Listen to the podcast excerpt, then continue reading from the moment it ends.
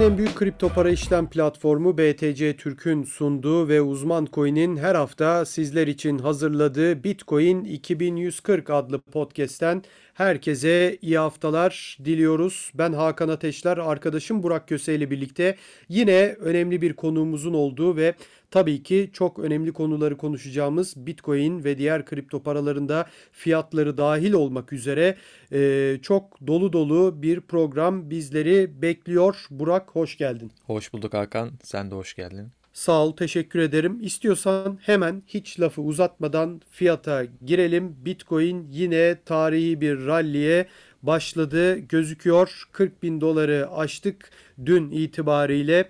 Gerçekten şöyle bir şey çok dikkatimi çekiyor.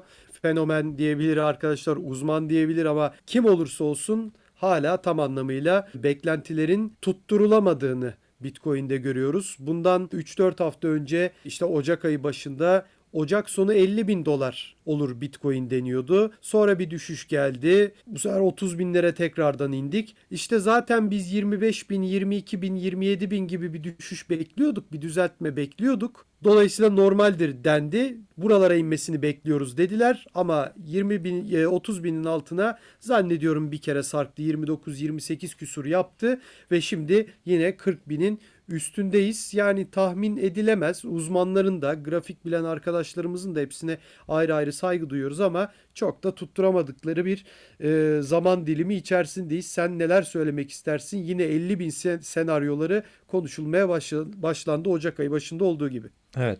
E, Bitcoin'de birkaç haftadır yükselişin düzeltme hareketleriyle karşılaşıyorduk zaten. Sen de biraz özetledin o tarafı. Evet. İşte 42 bin dolardan e, başladı bu düşüşler. 28 bin dolara kadar sarkan bir hareket izledik. Evet. 42 bin dolar kar satışlar için iyi bir bölge olarak görüldü. Yani hatırlıyorsan geçtiğimiz bölümlerde Ruffer Investments'ın Bitcoin yatırımından söz ediyorduk. 750 milyon dolarlık Bitcoin alımı yapmışlardı evet. geçen yılın evet. sonlarında. Geçtiğimiz günlerde yarısını sattıklarını açıkladılar zirve seviyelerinde. Yani bu düşüş nasıl geldi? E böyle geldi. Tabii. Kurumsal oyuncuların e, bu yüklü alımları bir yandan buna sevinirken piyasaya bol para girecek, Bitcoin değerlenecek derken bu da bir dezavantajı. Zaten konuşmuştuk seninle programlarda da yani ben hatırlıyorsan sormuştum sana yani bu bugün alıyorlar da yarın satmayacakları anlamına gelmiyor diye konuşmuştuk. Tabii evet yani Ruffer da onu yaptı yarısını Tabii. sattılar ciddi bir 150 milyon dolarlık bir satıştan söz ediyoruz. Hatta e, 750 milyon dolarlık alım yapmışlardı daha sonra Bitcoin ikiye katlandı yani 600-700 milyon dolarlık bir satıştan söz ediyoruz aslında. Tabii. Ee, ama Bitcoin Ruffer'ı aslında kararı nedeniyle bu kararı nedeniyle pişman edecek gibi görünüyor bence. Son dönemde madenci tarafında da ciddi satışlar görüyorduk. Burada da iyileşmeler var. Son günün verilerine baktığımda 1038 BTC üretilirken 9895 BTC satıldığını görüyorum. Son bir haftadaki gidişat da bu şekilde. Aslında şöyle dikkat çekici bir gösterge daha var. Coinbase Pro'nun son birkaç aya baktığımızda yüklü miktarda Coinbase Pro'dan yüklü miktarda Bitcoin çıkışları fiyatla bir korelasyon içinde. Yüklü çıkışlar olduktan sonra fiyatta yukarı yönlü bir hareket geliyor Coinbase Pro cüzdanlarına. Yüklü çıkışlar dediğin cüzdanlara gidiyor Bitcoin'ler değil mi? Evet yani borsadan çıkıyor. Yüklü Tabii. çıkışlar dedi mesela tek transferde 10 bin Bitcoin çıkıyor. Cüzdana gidiyor yani borsadan çıkıp. Burada tabii bu işlemler bireysel yatırımcıların işlemleri değil, kurumsal yatırımcıların işlemleri. Evet. Coinbase OTC işlemleri bunlar. Coinbase de zaten bir süredir bunu açıklıyor. İşte kurumsal yatırımcılara aracılık ettiğini bu işlemler konusunda. Böyle yüklü miktarda Bitcoin'ler borsalardan cüzdana çekildiğinde de gerçekten dolaşımda olan Bitcoin arzı giderek azalıyor. Tabii. Ya bu da fiyatı destekliyor. Yani aslında bu Bitcoin çıkışlarıyla fiyat arasında böyle bir ilişki var. Şu anda beklentim önümüzdeki günlerde 42 bin dolar seviyesinin geçileceği yönünde benim açıkçası. Diğer yandan tabii son günlerde Bitcoin'den çok altcoin'ler konuşuldu ve onlar heyecan yarattı. Tabii. Tabii. Çok ciddi yükselişler gördük altcoin'lerde. Hemen hemen birçoğunda. Evet ondan önce şunu sorayım sana hemen. Tabii dominasyon çok konuşuluyor altcoin'ler demişken. Ee, yani bundan önceki 40 bin dolar e, seviyesine geldiği zaman Bitcoin sanki dominasyon çok daha yüksekti değil mi? 67-68 civarıydı. Evet. Ee, şimdi 40 binin üstünde olduğu zaman yani e, 40 bine çıkmadan 38-39 bin dolar gibiyken 61'di. 40 bini geçince 62-62 buçuğa geldi dominasyon. Yani inanılmaz da bir artış yok fiyatla orantılı bir biçimde. Bu herhalde altcoin'lerin lehine olan bir durum değil mi? E, tam anlayamadım ama biraz daha açar mısın? Yani şöyle söyleyeyim. Şimdi Bitcoin'in dominasyonu tabii ki çok önemli bir parametre ve e, geçtiğimiz sefer yani o hani senin biraz önce bahsettiğin 28 bin dolara kadar inen düzeltmeden önce 40 bine geldiğinde dominasyon çok daha yüksekti. Evet. Ve altcoin fiyatları da daha düşüktü. Çünkü herkes Bitcoin'deydi ama Bitcoin'in düşüşüyle birlikte e, hafif hafif altcoin'lerin nefes almaya başladıklarını, hafif hafif altcoin'lerde e, hafif hafif değil bazılarında çok ciddi ralliler gördük. E, işte Dogecoin bunlardan biri. Tabii onda çok ayrı bir şilleme durumu var ama e, onu da konuşuruz programda. E, ama altcoin'lerde ciddi ralliler gördük ve bu Bitcoin dominasyonunun 60'a kadar inmesine sebep oldu. Evet. Bugün Bitcoin bir kez daha 40 bine geldi ve geçti ama Bitcoin dominasyonu 68-69'lara gelmedi. Evet. 61'lerde 62'lerde kaldı. Yani bu da sanki e, Bitcoin'in yükselmesine rağmen altcoin'lerin de böyle sapa sağlam e, hafif bir çekilme var. Evet, evet, evet ama yerlerinde durduklarını gösteriyor sanki. Yani tabii ama yine Bitcoin'de biz öyle ciddi bir yükseliş görürsek e, tekrar işte 42 bin doların ötesinde o dominasyonun yeni, yeniden o seviyelere çıkacağını görürüz yani. Ama bu tabii, tabii, olabilir. artık dominasyon olabilir. o zaman ya piyasada şu an market cap'e baktığımızda piyasa değeri de 1 milyar pardon 1 trilyon 200 milyar dolar seviyesine gelmiş durumda. Yani Toplam artık değil mi hepsi? Hı, tabii aynen. Yani Bitcoin dominasyonu tamam %60'ın üzerinde kalabilir ama altcoin'lere de Bitcoin'e de ayrı ayrı para giriyor şu anda zaten. Yani dominasyon işine ben çok da önem vermiyorum o bakımdan. Altcoin'ler yükselirken tabii şunu da unutmamak lazım. Son günlerde e, bence ciddi yükselişler var. Bilmiyorum sen e, şeyi bekliyorsun. Tatmin etti mi bunlar seni ama. Yok şimdi şöyle bir şey var. Yani bu alt sezon 2017 alt sezonuna göre belli ki farklı bir alt sezon. Hı hı. Yani o zamanki altcoin sayısı daha azdı. O zamanki belirli altcoin'ler işte atıyorum Tron %80 yapıyordu. Bir gün sonra bir %80 daha yapıp %50 geriye çekiliyordu. Evet. Diyordu ki herkes düştü alalım. Trene biniyordu ve bir %80 daha yapıyordu.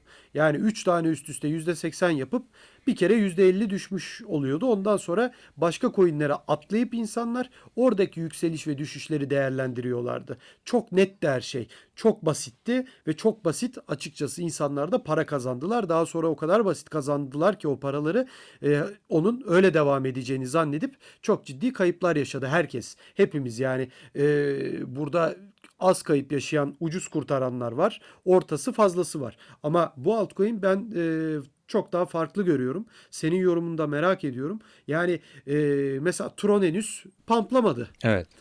Yani Tron'da örnek veriyorum sadece. Henüz pamplamadı. Litecoin neden bunları örnek veriyorum? Bir önceki alt sezonun bunlar önemli paraları, önemli tokenları. Hı hı. Ve hani sektörün de başından beri olan paraları Litecoin özellikle. Evet.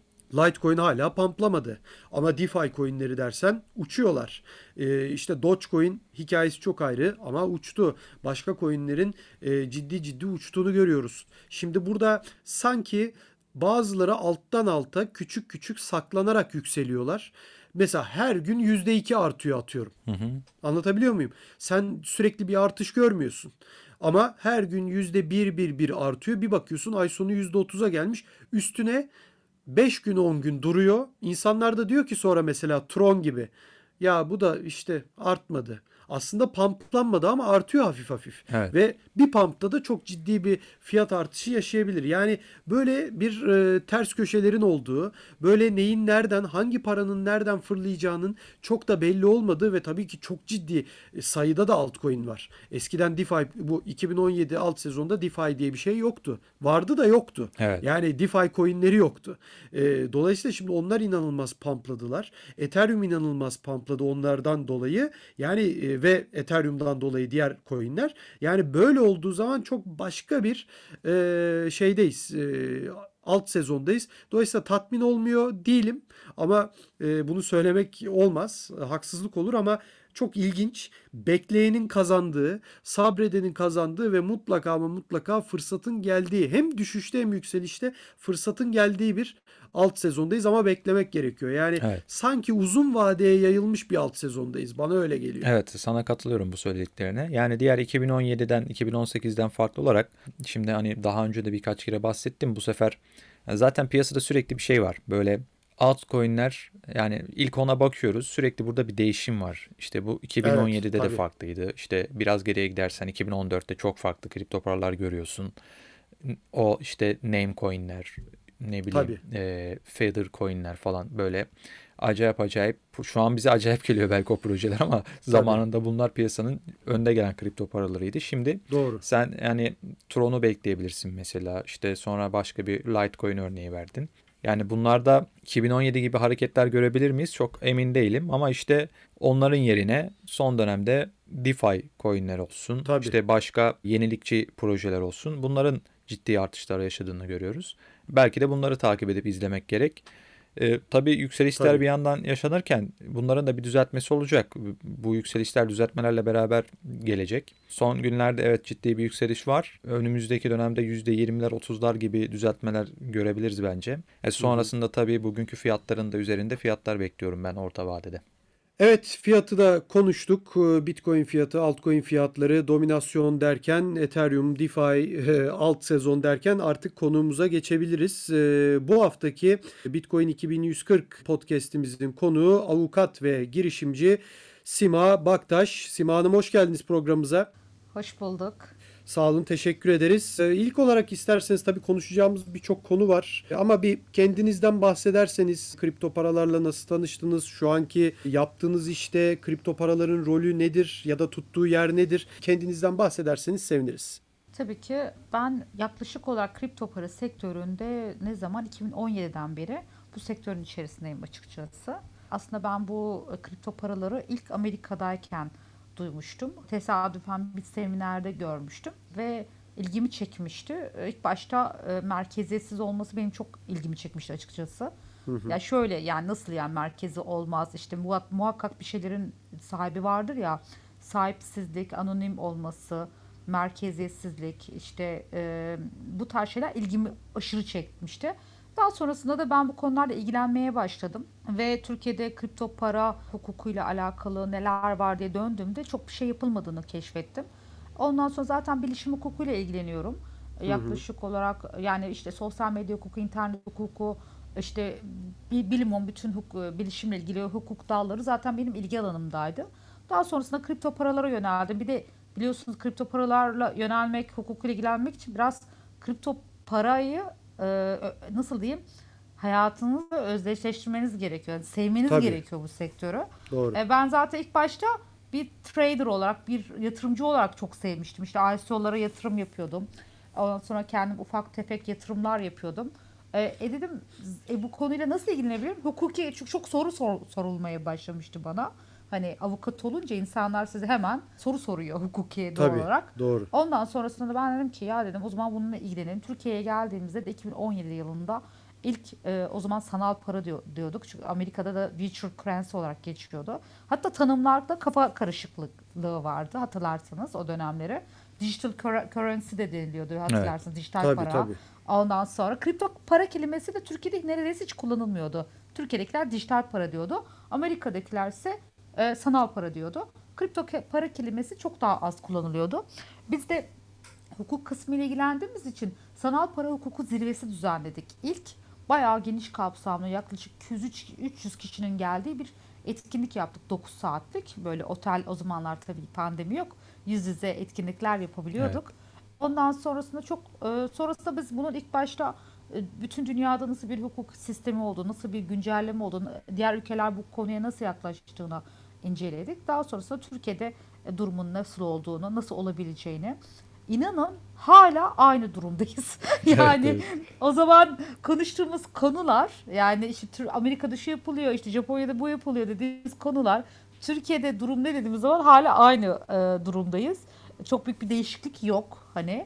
E, ondan sonrasında ikincisini düzenledik. E, çok talep olunca. O zamanlarda biliyorsunuz a- e, bu seneki gibi işte Bitcoin'in en yüksek olduğu dönemlere denk gelmişti. E, İşte ilk, a- hani 19 bin dolar olmuştu ya Bitcoin Evet. Tabii, tarihi evet. rekor. 2017 Aralık. E doğal olarak bizde ikincisi de talep edildi. Ya inanılmaz derecede biz ben bu konularla ilgilenmeye başladım. Bitcoin yükseliyor sürekli. Hani e, inanılmaz derecede böyle bir e, şey biraz şans diyebilirim. Sonra Bitcoin düştü ya 3000 dolarlara. insanlar pıtır pıtır ilgilenmemeye başladılar. Şey zannediyorlar yani bu sektörde şey var sizde de sizler de fark etmişsinizdir. Sizin web sitenize gelen tıklamalar vesaire. Hani bir kesim sadece Bitcoin'in yükselmesiyle alakalı. Hukuk dünyasında da öyle oldu. Mesela bir kesim hukukçular Bitcoin yükseliyor. Aa bir dakika burada iş var diye giriyor. Sonra Bitcoin düşünce ya bu iş olmaz deyip çık, çekiliyorlar. İyi gün Halbuki dostu ko- herkese. Aynen aynen. Halbuki ama onu onun kripto paranın e, nasıl diyeyim felsefesini anlamamışlar. Yani felsefesini anladılar. Bunun Bitcoin'e bağlı bir şey olmadığını bilseler aslında hiçbir zaman kopmazlar. O yüzden ben hiç kopmadım. Kopmayı da düşünmüyorum. Çünkü bu sektörü çok seviyorum. E, projelere de danışmanlık yaptım. Birçok ICO projesine, uluslararası projelere benim geçmişim aslında proje uzmanlığı. Ben e, ya- yaklaşık 20'den fazla Avrupa Birliği projesi hem eğitmendim. Hani nasıl proje yazılır, nasıl fon alınır eğitmenliği yaptım. Hem de 20 tane projeye de danışmanlık ve proje yöneticiliği yaptım. O yüzden de e, blockchain'de genelde projeyle ilgili olduğu için yani bir token'ın arkasında bir ekip ve bir proje mantığı da olduğu için kolay entegre olabildim açıkçası. E, o şekilde diyebilirim kısaca. Uzun bir süreç bahsettiğiniz süreç en azından kripto paralar için yani 3 sene 4 sene olacak neredeyse. Burak sana geçelim istiyorsan tabii regülasyonları da soracağız. Direkt ben aslında oradan gireceğim. Tabii yani e, son dönemin en çok konuşulan konuları bunlar. Her bitcoin yükseldiğinde sorulan sorulardır bunlar Evet. bu arada. Evet, tabii o tabii. yüzden. Şimdi tabii bambaşka bir dönemdeyiz. Yani Bitcoin yükseldiği zaman devlet kurumlarının da ilgisi bu alana daha da artıyor tabii. Tabii, İnsanlar tabii. buradan Tabii, para tabii. kazanınca hemen bunun vergilendirmesi ciddi bir şekilde gündeme geliyor. Aynen 2017'de de yaşandı bu arada. Birden vergi yapacağız denildi. Evet, Ondan evet. sonrasında böyle o zaman bir hatırlarsanız bir herkes bir ne oluyoruz dedi. Biz onunla ilgili de işte e, etkinlikler yaptık, yazılar paylaştık. Sonra bir, bir yıl, bir buçuk yıl hatta iki yıl yakın ha, bir, bir sessizliğe gölüm gömüldü. Zaten herkes zararda dediler herhalde. Aynen herkes zararda hiç insanları vergide bir de şey yapmayalım dediler. Tekrar gündeme geldi. Öyle yani hani e, oluyor. Çok normal ama bunlar bu tepkimeler. evet evet. Ya şimdi aslında 2021 için deniliyor bu regülasyon yılı olacak gibi. Aa, sanmıyorum. Ben de onu soracaktım zaten. Şimdi Onu ben 2017'de de Evet, duymuştum. Yani sence işte, kripto para regülasyonunu 2020'de biz görecek miyiz? Zaten cevabını verdin aslında. Sanmıyorum diyerek. e, şöyle e, sanmıyorum. Olsa da e, sıkıntılı olur. E, neden sanmıyorum? Çünkü yasa yapıcıları hala teknolojiyi daha çok bilmiyorlar. Evet. Hatta yani bazı hukukçu arkadaşlar da maalesef yanlış biliyor. Bu o kadar dinamik bir sektör ki mesela e, işte kripto paralardan vergi alınır mı kısmına geleceksek mesela. Geleceğiz evet. İyi de kaç bin tane kripto para var? Siz daha iyi bilirsiniz.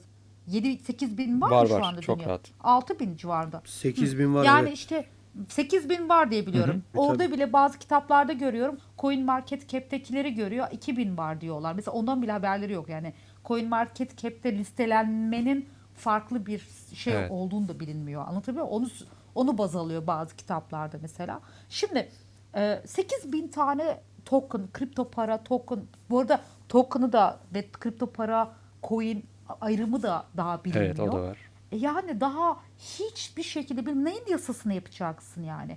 Ben hatta üst yetkililerden bazılarıyla konuştum. Tamam Bitcoin'i anladın diyelim ki. Ne yapacaksın e, stable coin'leri? Hani mesela Bitcoin kripto paralardan yani vergi alacaksın ama stable coin'lerde biliyorsun daha stable zaten hani ödeme aracı olarak.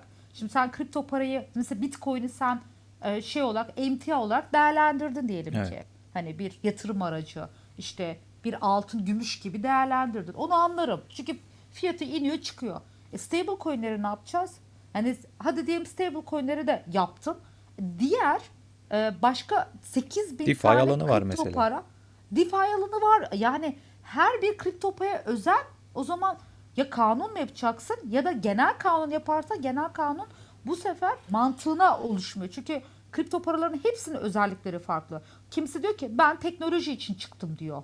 Ben hiçbir şekilde yatırım aracı olarak değil teknoloji olarak kullanıyorum diyor. Ya da bazısı diyor ki ben sadece smart contract için çıktım diyor. Ama gidiyor o şey. Yani inanılmaz derecede farklı kripto para özellikleri var. Evet.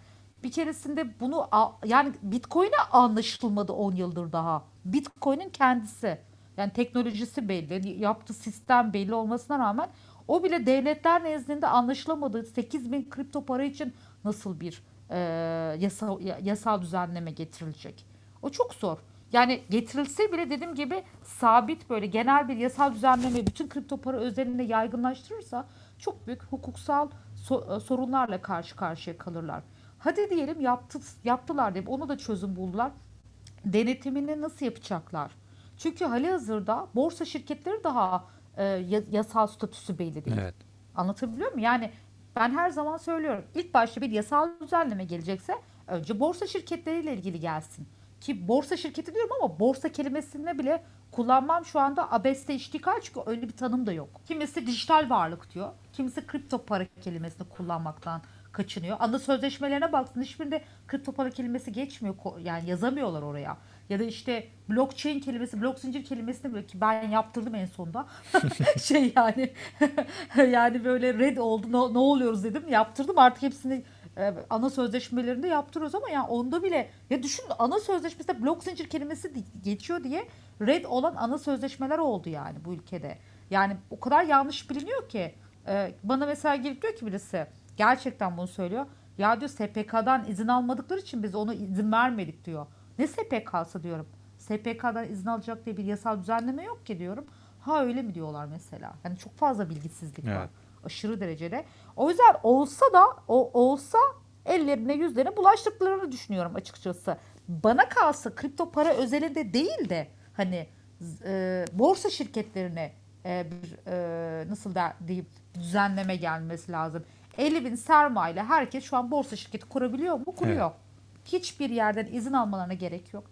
Hiçbir çok fazla bir denetimsizlik de var. Bazı borsa şirketleri inanılmaz derecede insanları bazıları için söylüyorum.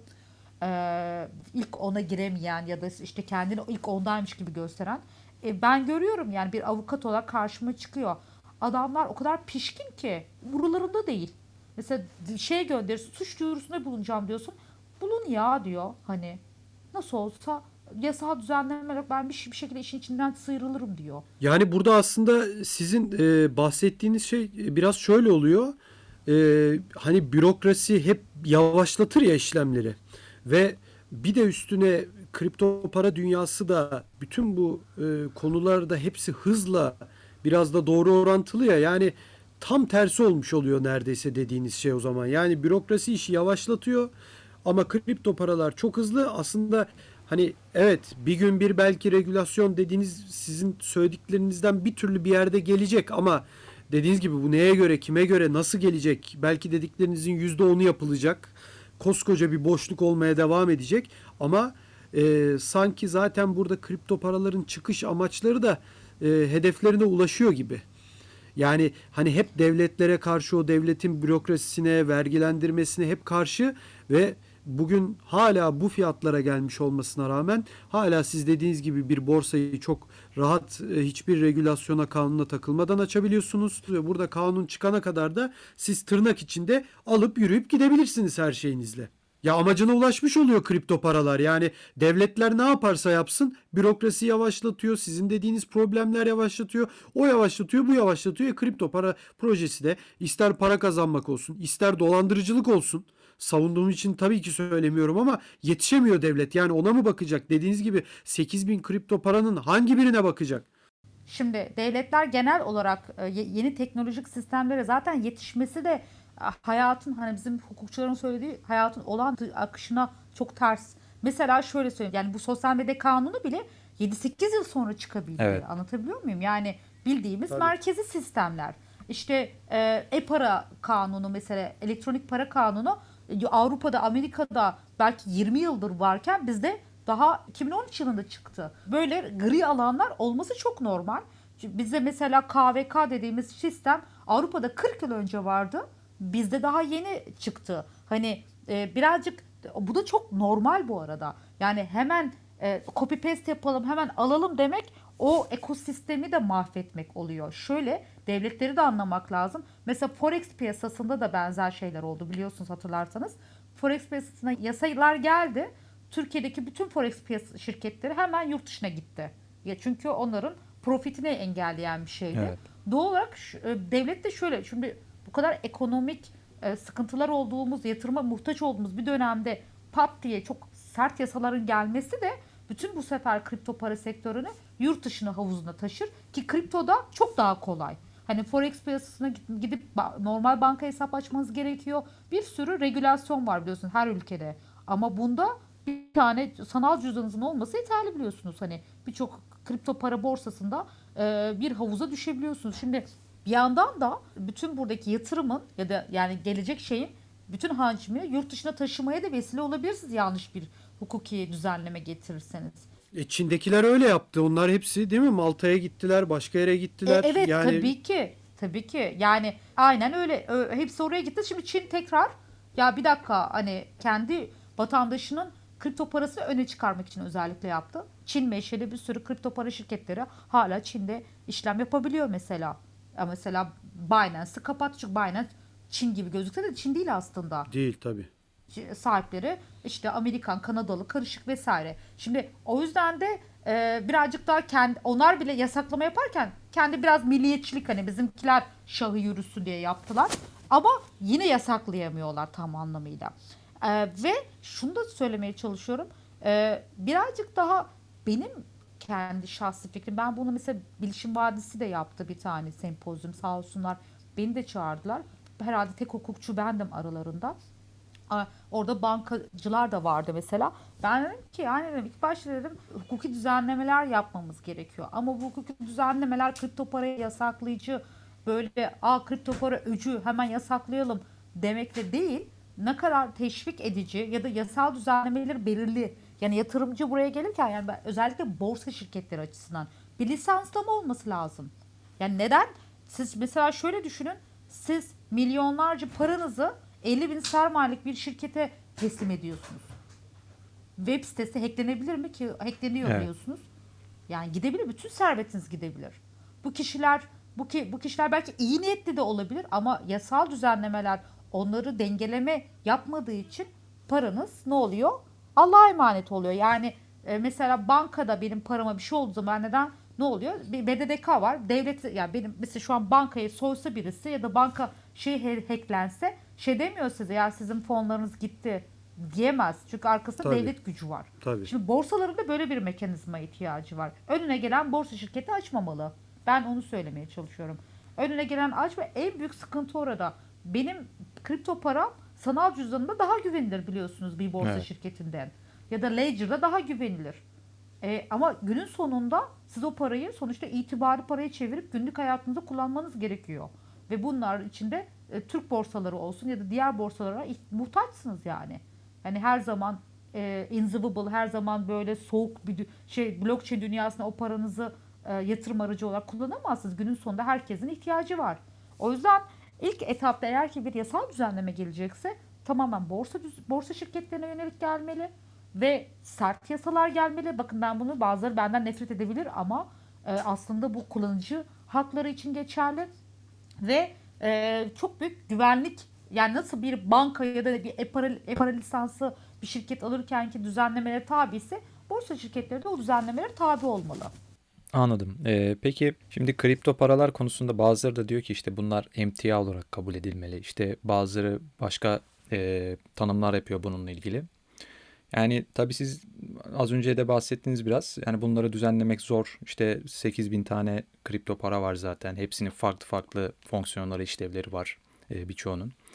E, o zaman bu konu böyle e, belirsiz mi kalacak? Yani bunları nasıl Bence düzenleyeceğiz? Bence belirsiz kalacak. Yani ya da işte bilemiyorum eğer ki illa ki biz kripto paraları düzenlemek istiyoruz diyenler e, öyle alacaklar önlerine. Anladın mı? Top 100 kripto parayı Türkiye'de evet. yani Türkiye'deki dolaşıma açık. Onları belirleyecekler. Ama yani bakın Ripple'ı düzenledi diyelim ki. Hı hı. Hadi diyelim ki varsayalım. Ripple şu an yok. Nasıl olacak? Anlatabiliyor muyum? Yani çok güven Ripple çok güvenilir bir kripto paraydı. Herkes için. Hani çünkü biliyorsunuz kuruluşunda 15 tane bankanın olduğu bir sistemdi. Evet. E şimdi ne oldu? Ripple katakule oldu. Ripple'ı düzenledin ona özel yaptın gitti. Bugün bir kripto para var yarın başka bir kripto para var. Yani bu düzenleyici bunu yaparken bunları çok iyi düşünmesi lazım. Ben hala söylüyorum kripto para özelinde değil daha çok e, şey özelinde yapılması lazım. E, borsa üzerinde yapılması lazım. Dediğim gibi e, Bitcoin'i, Ethereum'u ya da başka kripto paraları tanımladık. Diğerlerini ne yapacağız? Diğerleri e, ben kripto para özelinde çıktığım zaman tamamen utility tokens bile olarak çıkabilirim ki çoğu da öyle biliyorsun 8000 Evet. kripto para içerisinde. O yüzden de e, bunun bunu yaparken gerçekten gerçekten çok çok iyi düşünmek gerekiyor. Zaten o yüzden yapamıyorlar diğer ülkeler. Yani mesela Amerika şey yaptı. Amerika e, dedi ki emtiadır dedi bazıları Bitcoin özelinde. Eğer ki işte 600 dolardan fazla para kazanıyorsanız hani 600 dolarlık bir limit koymuş. Kazanıyorsanız şu beyan usulü olarak verginizi vermeniz gerekiyor dedi. İşte Japonya keza benzer şeyler yaptı. Ama o da çok işlevsel gidemedi mesela. Hani e, ondan sonra oradaki mesela Amerikalıların çoğu da bu sefer başka borsa şirketlerine kaydılar Amerikan vatandaşları ama bu sefer de diğer ülkeler dedi ki ya Amerikan vatandaşı biz Amerika'yı karşımıza almak istemiyoruz fark ettiyseniz e, Amerikan vatandaşı olanlar e, trade edemez dedi. Ondan sonra böyle sonra şimdi de DeFi çıktı. DeFi daha serbest bir alan biliyorsunuz. E, bu sefer ne oluyor? Bu regülasyonlar insanları daha merkeziyetsiz sistemlere yöneltiyor. E, çok karışık, çok zor. Ben yasa koyucunun yerinde olmak istemezdim açıkçası. Anladım. E, bu arada biz Türkiye'de regülasyonları beklerken Amerika'da da e, bu konuda hani zaten kafa karışıklığı var ki en son onlar da bir kripto para cüzdan kuralı diye e, bir şeyler ortaya ortaya attılar. Burada işte karşı taraf kuralı getirdiler mesela yani önerdiler daha doğrusu henüz uygulamada değil. Burada e, karşı tarafın kimlik bilgileri de işlemleri dahil edilecek. Bunu öngörüyor aslında bu kural.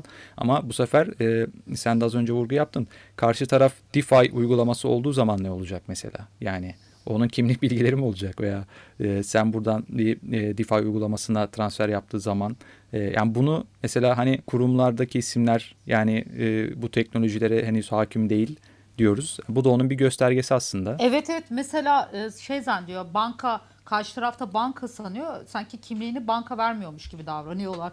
Yani merkezi bir otorite var.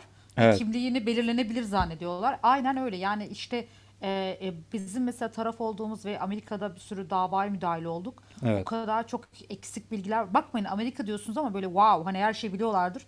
İnanın onların daha çok kafası karışık.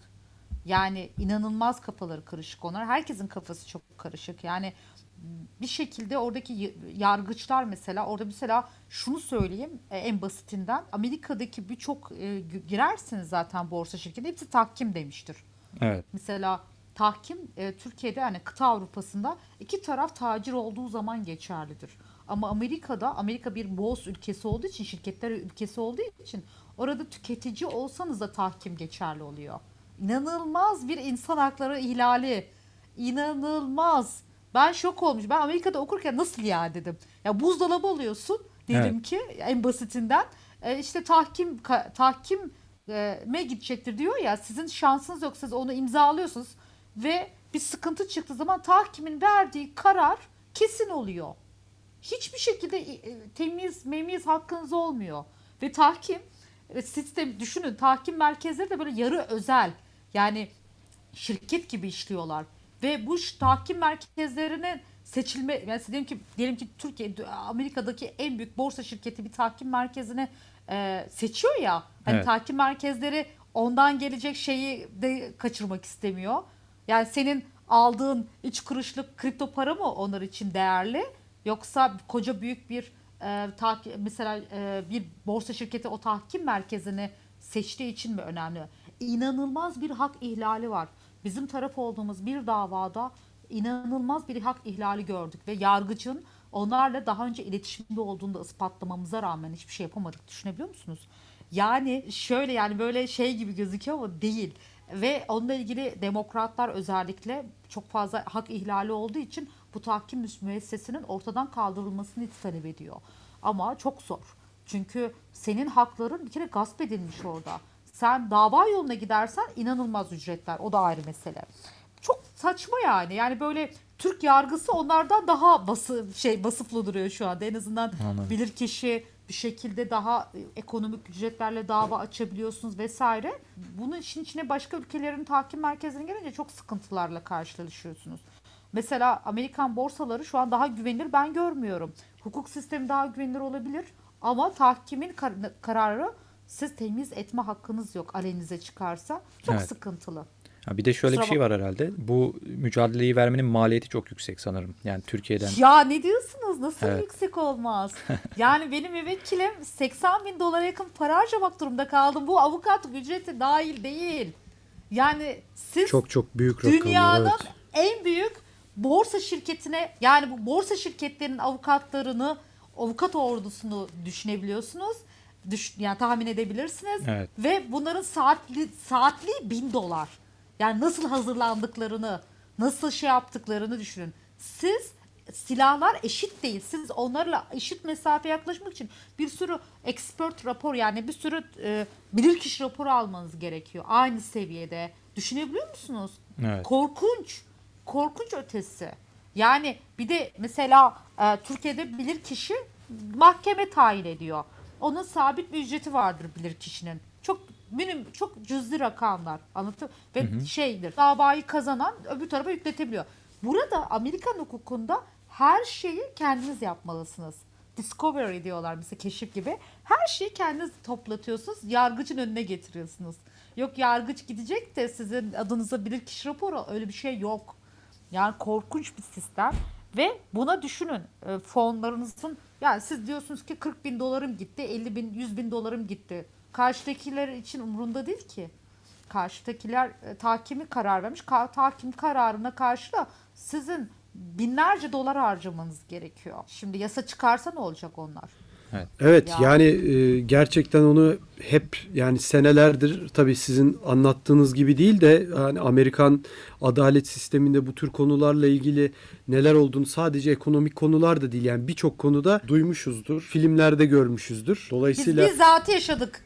evet tabii tabii yani siz yaşamışsınız gerçekten o anlamda gerçekten inanılmaz bir ülke Amerika ama şimdi tabii işin bir de regülasyon boyutunda şöyle bir durum söz konusu. Tabii biraz önce söylediğim ek olarak yani bu bürokrasi ve devlet e, kademesi boyutunu aşan bir sistem şu anda. Blok zincir, kripto paralar yani ne devletler ne devlet yöneticileri yani bir de hani devlet yöneticileri hani hep devlette ki hangisi olursa olsun bizde de öyle olabilir başka Avrupa Birliği'nde de öyle olabilir. Hep yavaş işler hep e, sizi daha da işten soğutmaya yönelik bilerek olmasa bile sistem odur. Çünkü kaç yıllık sistem çoğu işte bizim ülkemiz bile değil mi? E, Türkiye Cumhuriyeti bile 100 yıla yaklaşıyor. Oturmuş bir sistemi var bir yere kadar. Amerika'yı da Avrupa'yı da yani sistem hep yavaş. Dolayısıyla bu kripto para bürokrasisi diye bir şey yok. Yani tık tık tık hallediyorsunuz her şeyi. Aracı yok, hiçbir şey yok. Aracı olmadığı zaman başka şeyleri göremiyor insanlar ama şunu soracağım. Bir de işin sosyal medya kısmı var. Yani bambaşka bir konuya gireceğim şimdi ama burada da hız, burada da bir kimlik olmama durumu söz konusu ve ben diyelim ki bir analist değilim. Bir nasıl söyleyeyim lisanslı bir kişi değilim bu konuda. Sadece ismim, soyadım da belli değil. Onu da söyleyelim. Yani bir nickname aldım Twitter'da veya başka sosyal medya mecralarında. Dedim ki Dogecoin iyidir. Dogecoin de yükseldi. Biraz daha yükseldi. Ben parama para kattım.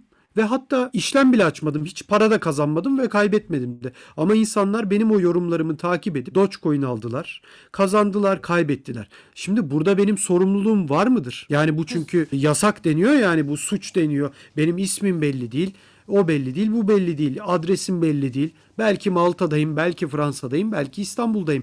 Yani Dogecoin ile ilgili bir yorum yaptım diye suçlu mu oluyorum ben? Ve hangi ülkenin kanunlarına tabi oluyorum? evet.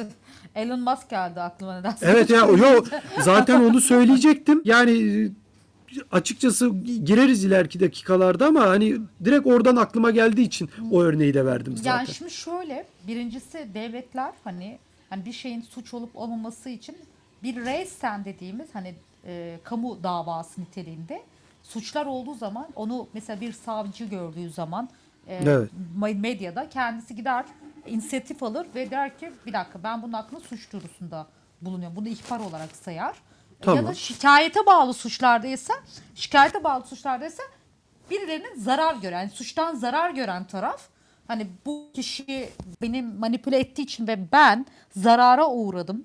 Bu zararını da ispatlıyorsa gidip şikayet edebiliyor.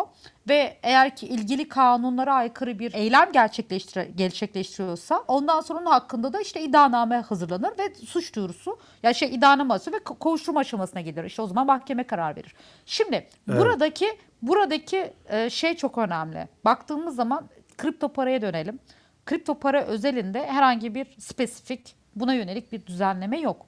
Şimdi bizim genel hukukumuz var. İşte dolandırıcılık suçu, ondan sonra ne bileyim resmi evrakta tahticilik suçu. İşte benzer konularda böyle ben ya da işte bu suçlar var ya da SPK'nın suçları var. SPK mesela e, normal emtia değerinde ilgili manipülasyon yapan ya da bunda çıkar sağladığı kişileri bunlar tespit edildiği zaman savcı haklarını suç duyurusunu bulunabiliyor. Yani SPK bunları şikayet ediyor.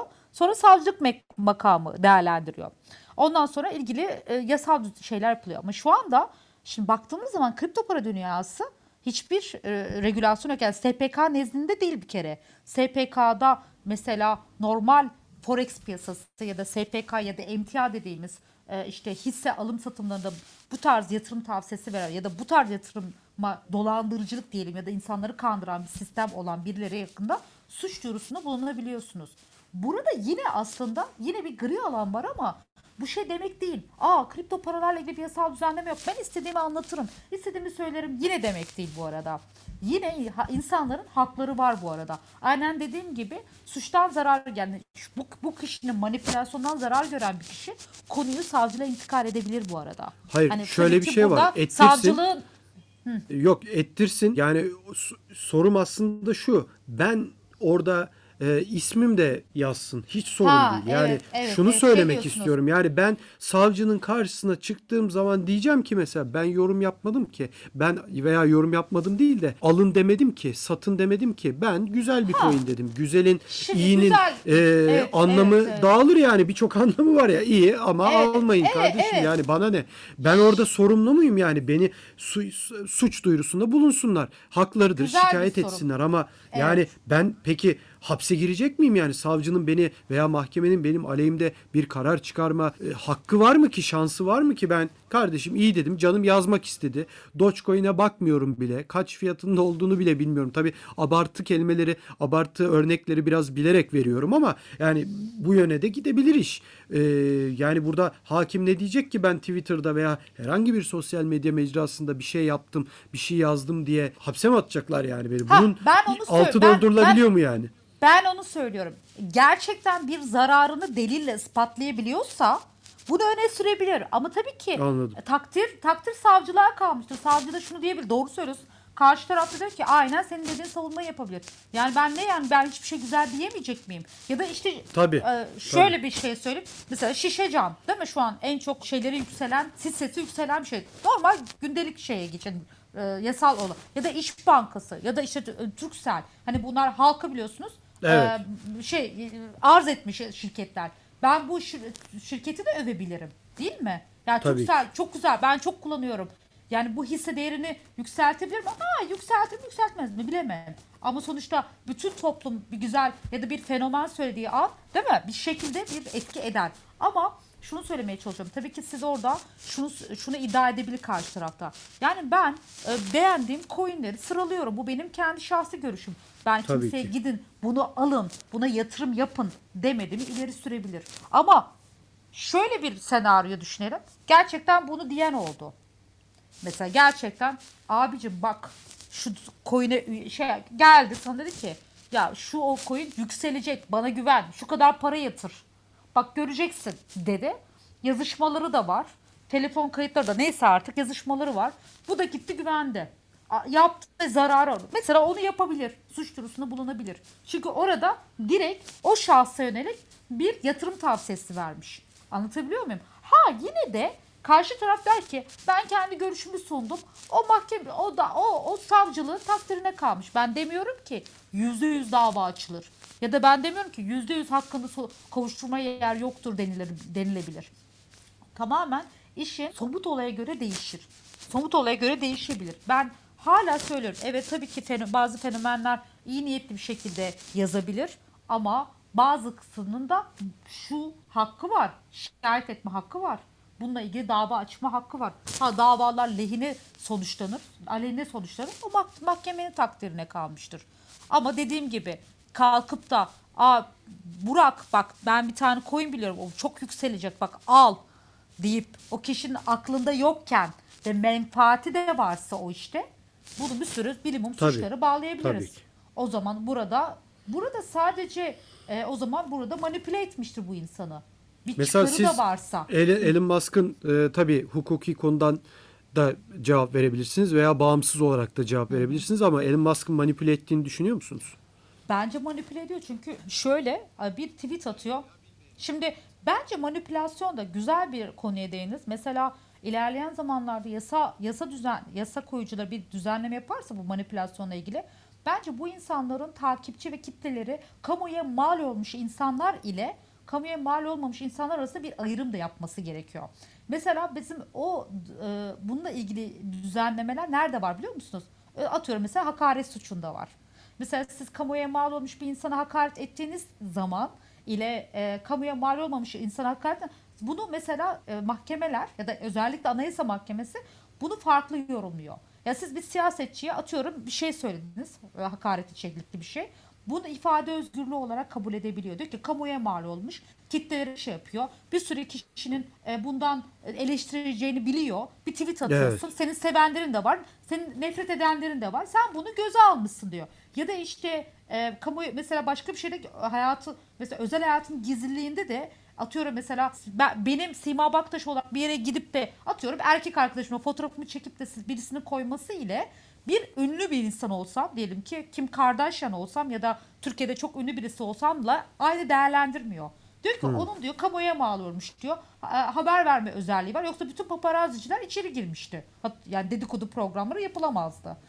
Değil mi? Tabii, tabii, Ama doğru, benim doğru. ben Sima Baktaş olarak ben avukatım. Benim hukukla ilgili bir şeyim Özel yok. hayatın müdahale Aa, olarak O zaman görüyor benim sizi. özel hayatım müdahale olarak görüyor. Anlatabiliyor Evet, muyum? Ya evet. da işte benim plajda ki bir bikinili fotoğrafım ile bir mankenin bir bikini fotoğrafı, fotoğrafı belki aynı değerlendirilmeyebilir. Anlatabiliyor muyum? Yani Doğru. böyle böyle bir şey var. Şimdi Tabii gerçi son zamanlarda farklı kararlar da çıkıyor ama şimdi burada da böyle olması lazım. Manipülasyon yapan kişi ne kadar Elon Musk'ın ne kadar takipçisi vardı değil mi? Bilmiyorum. 43 40 milyon. Evet. Yani 40 milyon bir ülke. Hatta e, şöyle düşünelim Avrupa'da 20 tane ülkeye bedel, bedel takipçi Tabii. sayısı. Tabii. Şimdi bu adamın attığı bir tweet tabii ki kitleleri etkiliyor. Dünyanın en zengin adamı. Ya vardır bu bir bildiği anlatabiliyor muyum? Yani bu adam bile bile manipülasyon yapıyor tabii ki. Yani sizin fenomen bir insanın mesela e, şey de var işte gidiyor bir diyelim ki makyaj malzemesini paylaşıyor. Bu çok iyi diyor. Sizin hayran kitle hayransınız zaten o insana. Anlatabiliyor muyum? Aa diyorsunuz bu çok iyi dediyse karşı bir güven var. O da ne yapıyor? Ona güveniyor. Doğru. Satın alıyor. Tabii ki Kötüye manipülasyon. Tabii ki. Ben şunu da söyleyeyim. Bununla ilgili tabii ki yasal eksiklikler, boşluklar var. Ve e, mesela geçen gün bir tanesi yaptı. Ben buradan da söyleyeyim. Hiç çekinmeden söyleyeyim. Selin Ciğerci yaptı. Gitti takma kirpik takıyor aslında arka planda. E, sanki o rimel yapmış gibi gösterdi. Bu tamamen bir dolandırıcılık. Tamamen. Yani burada e, bu, bu tarz kişinin hakkında tabii ki yasal işlemler başlatılmalı. Çünkü sen kamuoyu yanıltıyorsun. Yani tabii Kamuoya bize şey konuştuğumuz zaman çok komik olaylar gibi geliyor. Sosyal medyada gülüyoruz, ediyoruz. İşte hayatımızda belki 5-10 saniyeyi kaplıyor en azından bizim için ama ciddi olaylar olduğunu da söylüyorsunuz o zaman. Ya şöyle düşünün. Mesela Dogecoin çok güzel bir coin. Dünyanın bu sabah da atmış galiba değil mi? Bir, Evet, Evet. evet. Ben de gittim vay be Elon Musk'ın bildiği bir para. Gittim arabamı sattım. Yapan insanlar var mı? Var, var tabii. İşte gidiyorum bütün mal varlığımı koydum. O Dogecoin oldu. Ee, %7'si gitti. Ne oldu? Bütün mal varlığım gitti. Şimdi bu adam bence durdurulmalı. Ya kusura bakmasın biraz sert konuşacağım ama Peki- peki bu tarz sizin- insanlar durdurulmalı yani. Bir Türk vatandaşısınız siz. Bunu yaptıktan sonra ona dava açma şansınız var mıdır? Çünkü bu çok küresel bir sektör.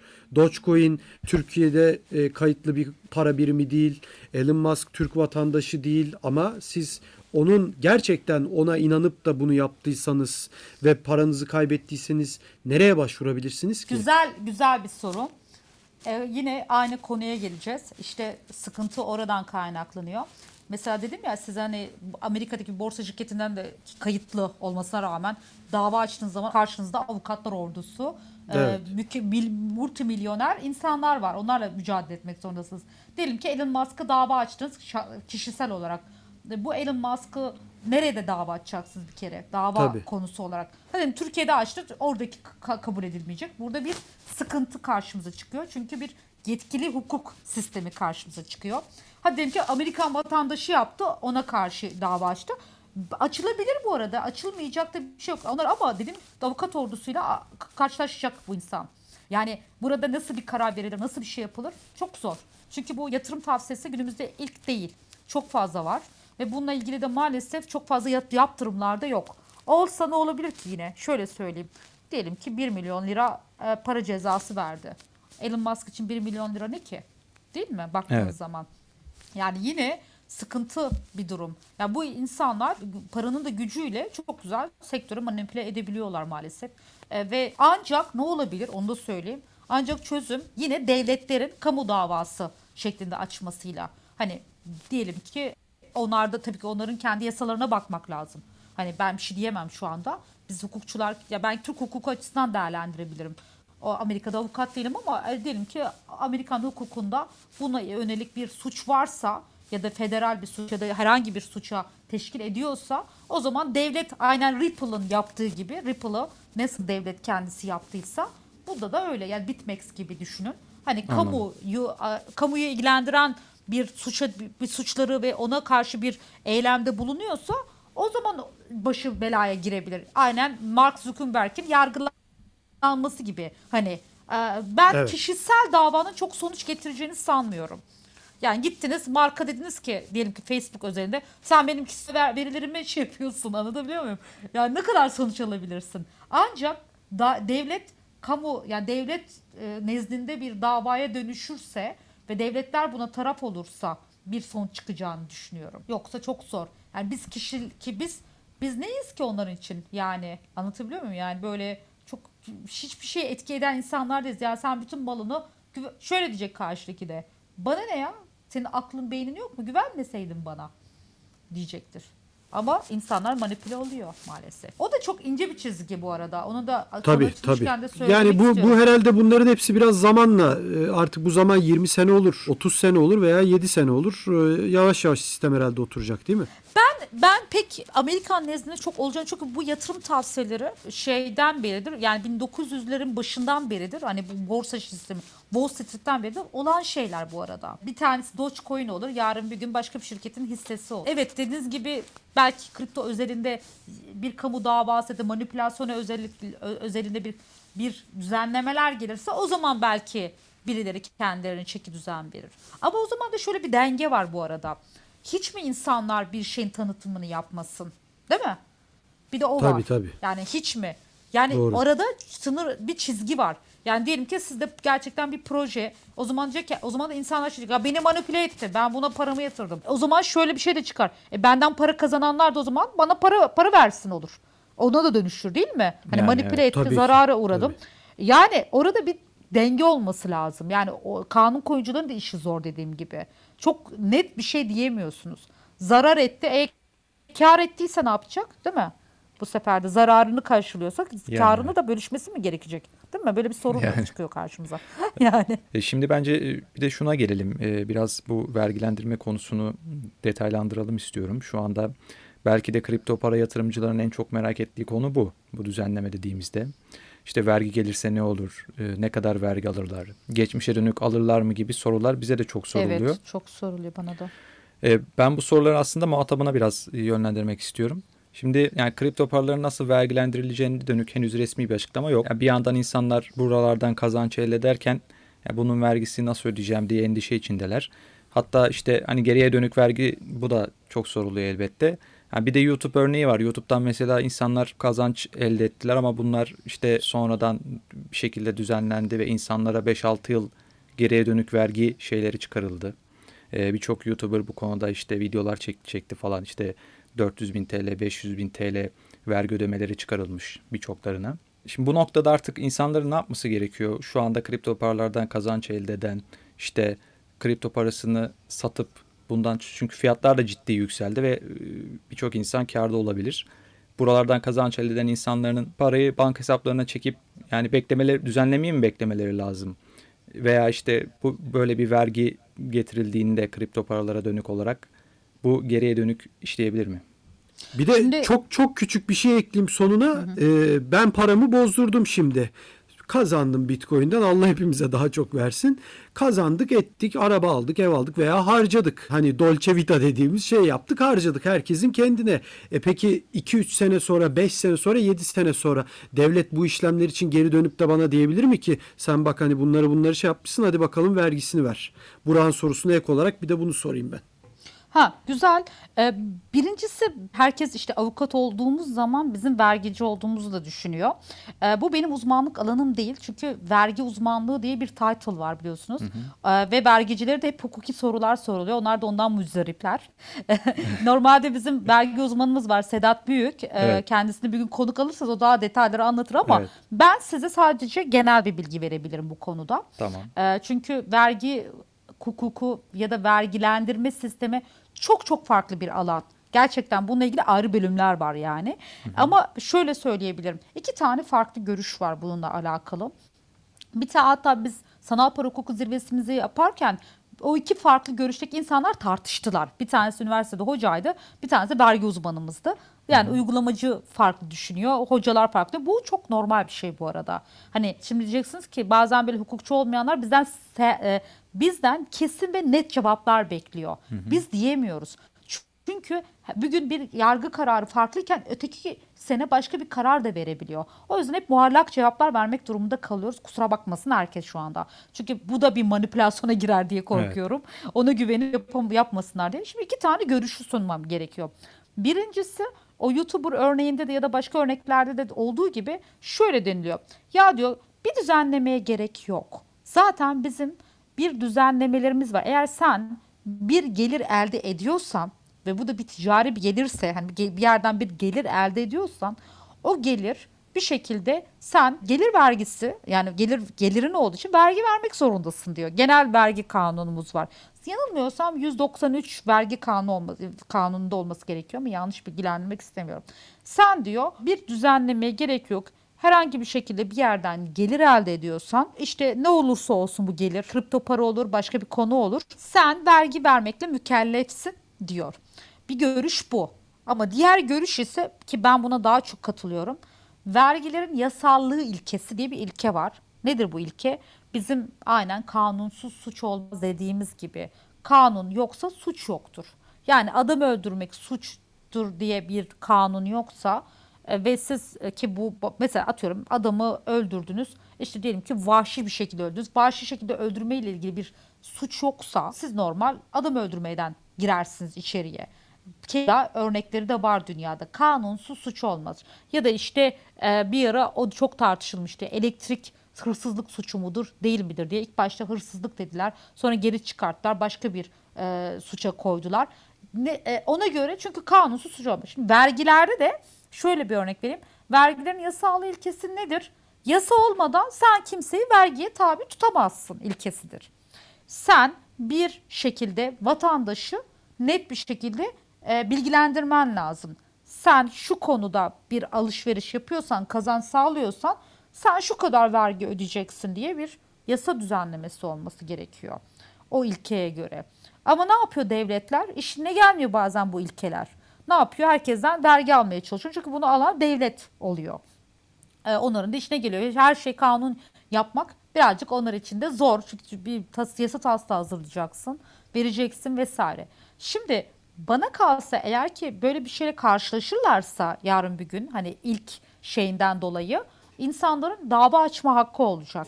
Yani bana beni aydınlatman lazımdı. Sen belki ben mesela şöyle düşünelim vergi kanunu belki benim işime gelmeyecek. Belki benim kazancımla aslında ne derler işte işin şeyi benim uyuşmayacak. Belki ben bunun ticaretini yapmak istemeyeceğim değil mi? Vergi vermesine. İşte şu kadar yüzdelik vergi çıkarsa karşıma. Ne Evet. olur mesela siz şirket kurmak isteyince ilk sorduğunuz soru ne oluyor genelde? Ne kadar vergi vereceğim? Değil mi? Bir Evet. ticari faaliyet yaparken. Bu da eğer ticari faaliyet olarak gözüküyorsa E, vatandaşına söylemen lazım. Bu kadar. Diyor ki işte genel vergi kuralı geçerli. Ama insanlarımız çok bilinçsiz. Öyle değil. Sen belirlenebilir bir şey yapman lazım ki insanlar bunun belki de gidecek. E, belki ben e, Türk vatandaşlığım dışında başka bir ülkede de ba- bankam var. Belki onun vergisi %5 alırken burası %18 alıyor genelde. Evet. Ben o %5'li ülkeden çıkartacağım paramı bozduracağım. Niye Türkiye'ye getirip bunu zararı e, uğrayayım ki? Yani orada bir belirlenebilir olması gerekiyor. O yüzden iki görüş var. Ben son görüşe katılıyorum. Vergilerin yasal ilkesi gereği insanlardan bir para alınmaması gerekiyor. Alacaksa da bunu hadi diyelim ki aldı, almak istese bunu geriye dönük yapmaması gerekiyor. Geriye dönük de yapmak istediği zaman insanların dava açma hakları var. Dava açma yani ben YouTuber şeylerine çok vakıf değilim açıkçası. Hani çok taraf olmadım. YouTuber'lar daha sonra bu vergilere karşı dava açtılar mı? Davanın sonucu ne oldu bilmiyorum. O yüzden net bir şey diyemem ama bakacağım merak ettim o davalarla ilgili da- bir dönüş oldu mu diye. Evet. Orada da şöyle bir şey var. Şimdi bu vergiyi çıkartıyorlar YouTuber'ların önüne ama indirim yapıyorlar. Eğer ödersen bunu şimdi sana işte %30, %40 falan indirim Ha, yapacağız. uzlaşma diye bir Ha, e, evet. yasamız var. Evet. Uzla- yani siz vergi dairesi uzlaşabiliyorsunuz. Çok ilginç pazarlık yapabiliyorsunuz vergi dairesiyle. Evet, aynen o şekilde. Ha e, belki de birisi der ki e, idealist davranabilir. Yok efendim ya ben beni aydınlatmadın sen. Ben de ona göre alışverişimi yaptım. Vergilerin yasal ilkesine aykırı bu. Ben dava açıyorum diyebilir mesela. Ha YouTuber'lar bu kadar bilinçli bir şekilde dava açtı mı, açmadı mı bilemiyorum. Evet yani tabii dava aç, açmaya kalktığın zaman da bu indirimler falan şey oluyor tabii. Ya, evet evet devlet ya anlatabiliyor muyum? Devlet de çok zeki yani o konuda. Yani mesela bazen biliyorsunuz genel bir ceza kesiyor diyor ki şimdi ödersen diyor 125 indirim. Evet, hani evet. sen dava açarsan da hani tamam daha sonra paranı alırsın ama hani almazsan da sen ne yapıyorsun? %25 indirimi kaçırmak istemiyorsun. Ödüyorsun. Tabii. E, Genelde de idare mahkemesi devlet tarafta taraftarı çık insanlar bu riski almak istemiyor.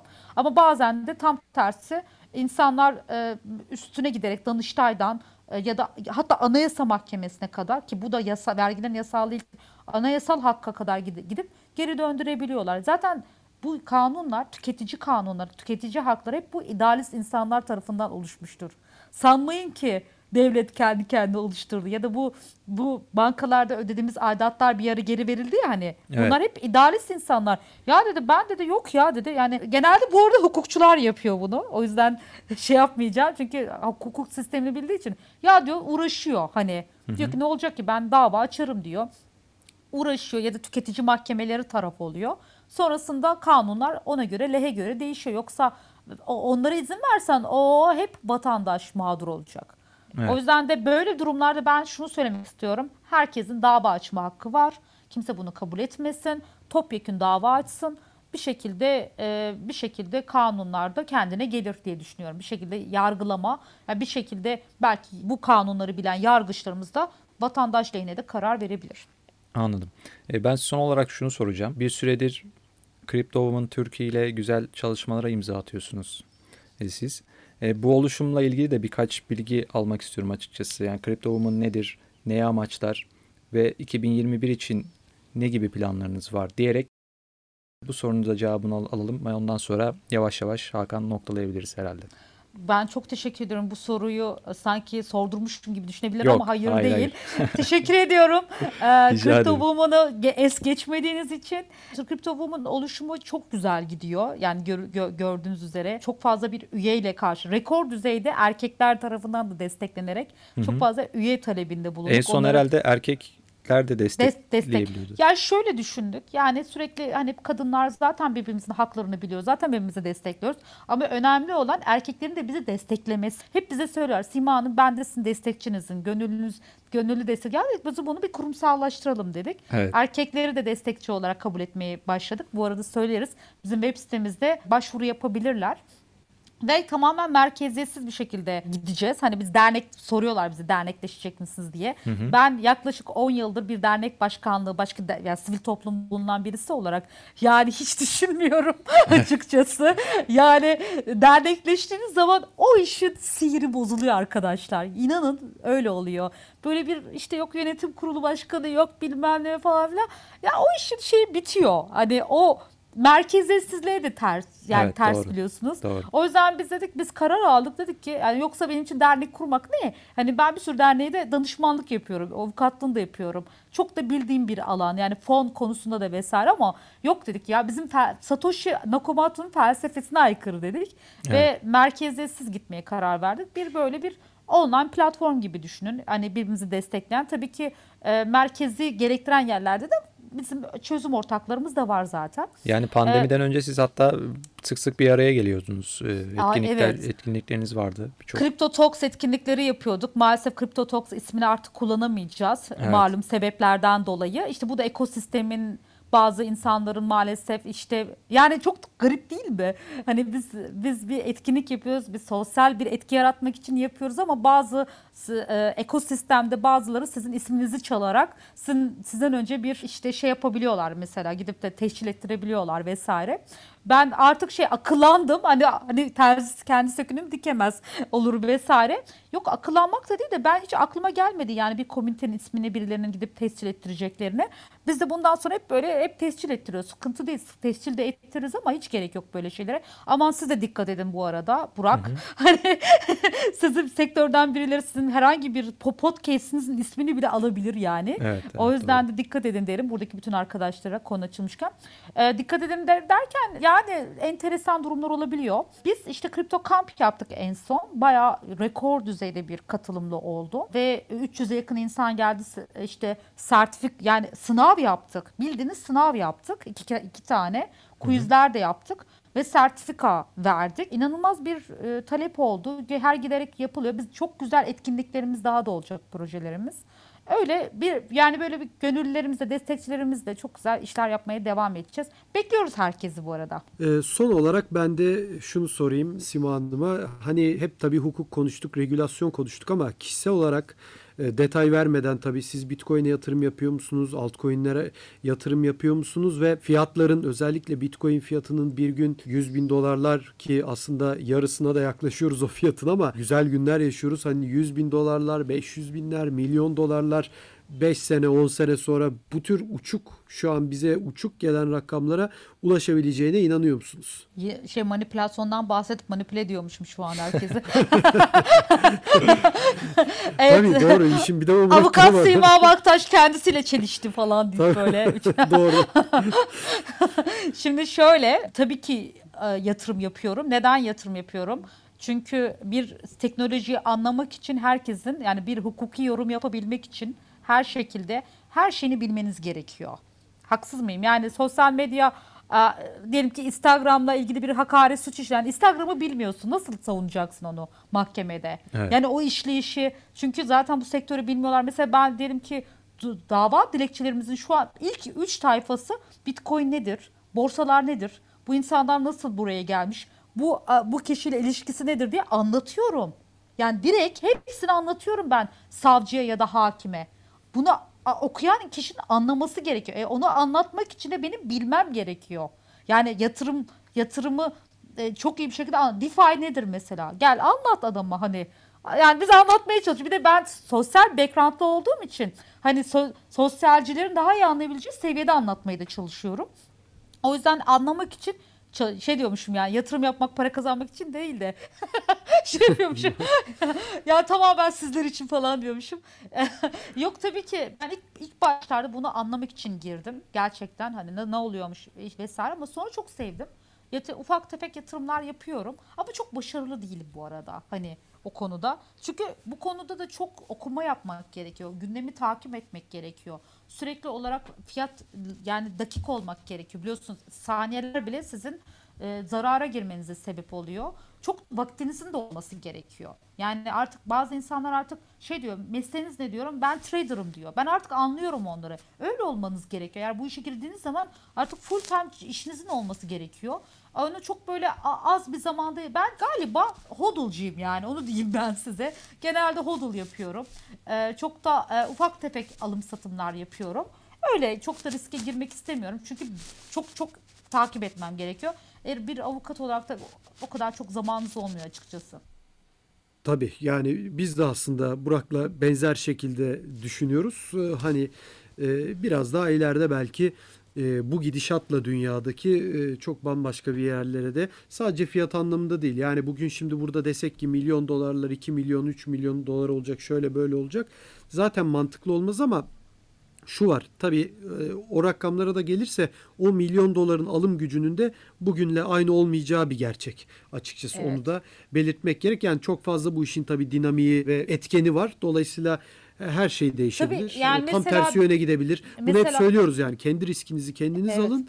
Ona göre az az yatırım yapın. En azından hani bir tavsiye verebilecek olacak olursak e, tırnak içinde hani az az yatırım yapın. Kendi paranızı Kesinlikle. asla riske atmayacak şekilde küçük küçük koyun ama her ay koyun işte ya da haftalık kazanıyorsanız her hafta küçük küçük koyun.